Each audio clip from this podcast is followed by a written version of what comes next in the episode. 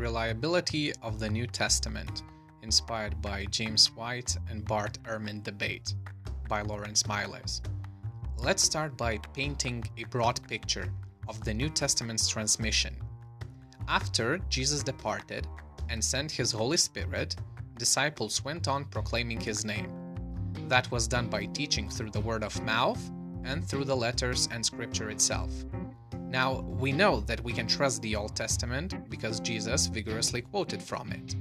And the New Testament that we now have was copied and distributed even during the life of Paul, or at least during the life of those who knew Paul.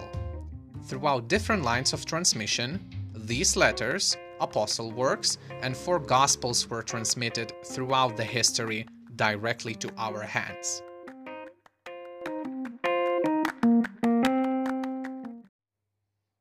Course, during the history, due to the passage of, of, time, wars, looting, and other factors, understandably many copies were lost or destroyed. Especially, one has to keep in mind that the beginning of Christianity was baptized by the prosecution and destruction of Christian literature.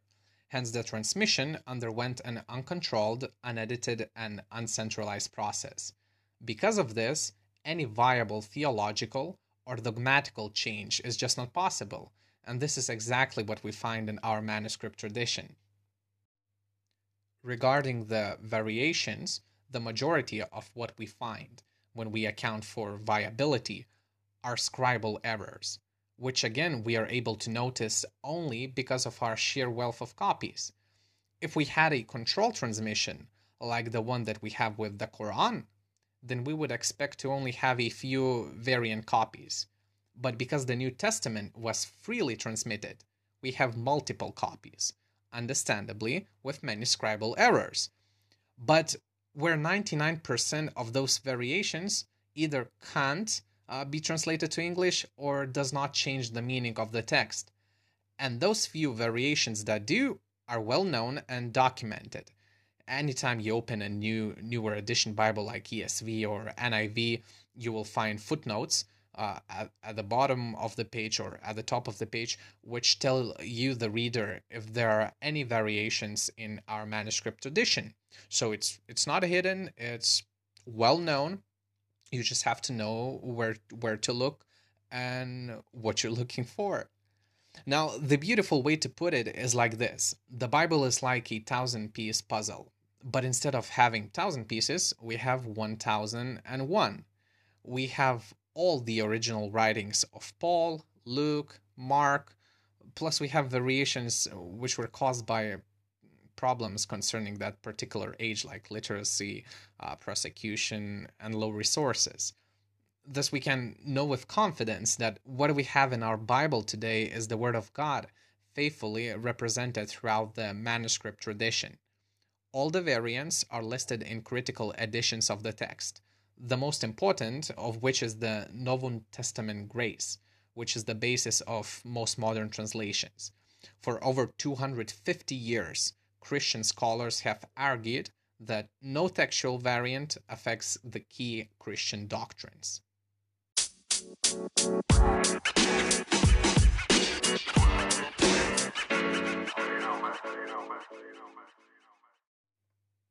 The New Testament documents have a staggering quantity of manuscript attestation.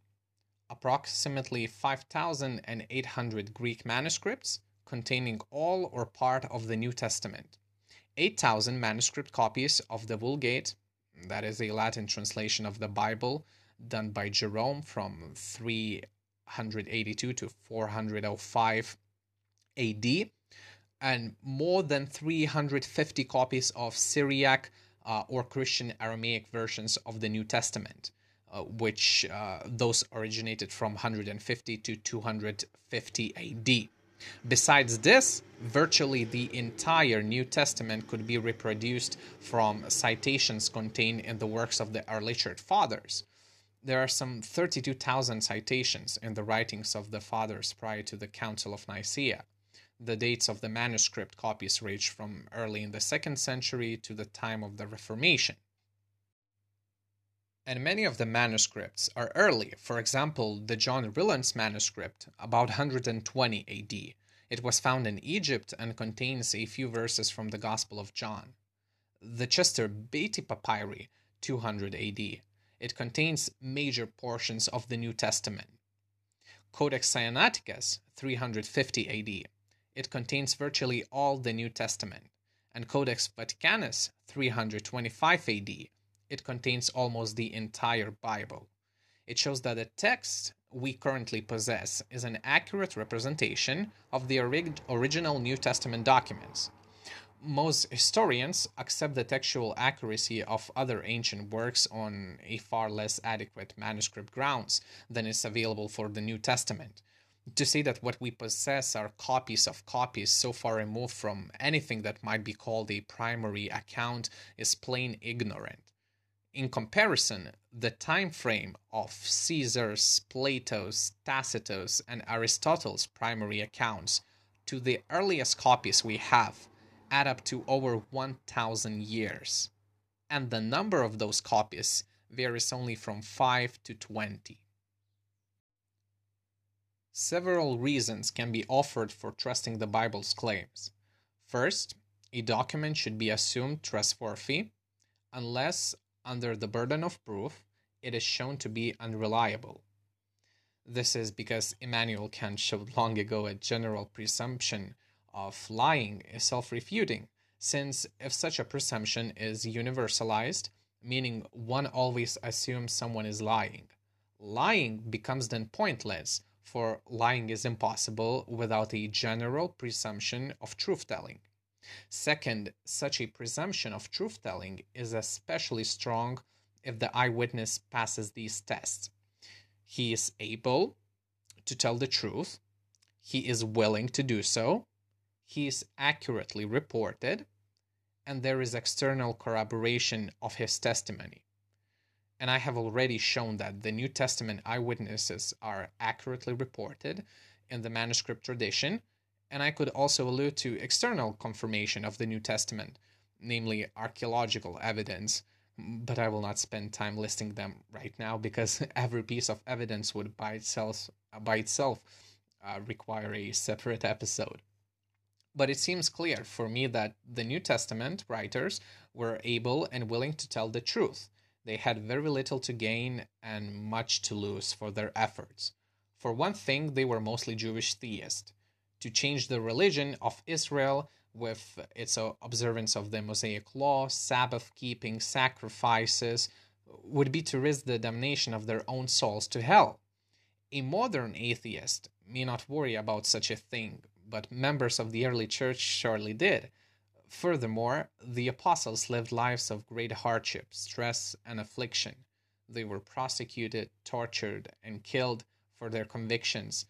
There is no adequate motive for their labors other than the sincere desire to proclaim what they witnessed to be the truth.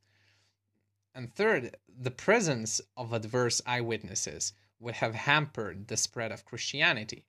For Christianity began and remained for some time in the same area where Jesus had ministered.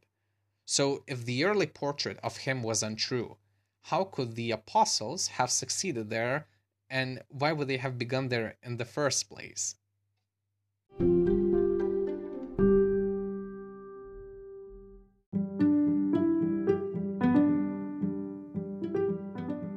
Throughout this whole collection of books runs one main theme and one message. It is filled with countless fulfilled prophecies, testimonies, and historical attested events. And also, archaeology, time and time again confirmed the historical reliability of the New Testament. Hence, we have accurate and attested eyewitness accounts, numerous prophecies fulfilled by the person of Jesus Christ, and groundbreaking, world changing faith which shaped our history. No one in history made those kind of waves, which still ripple all around us, except the one who was, who is, and who is to come.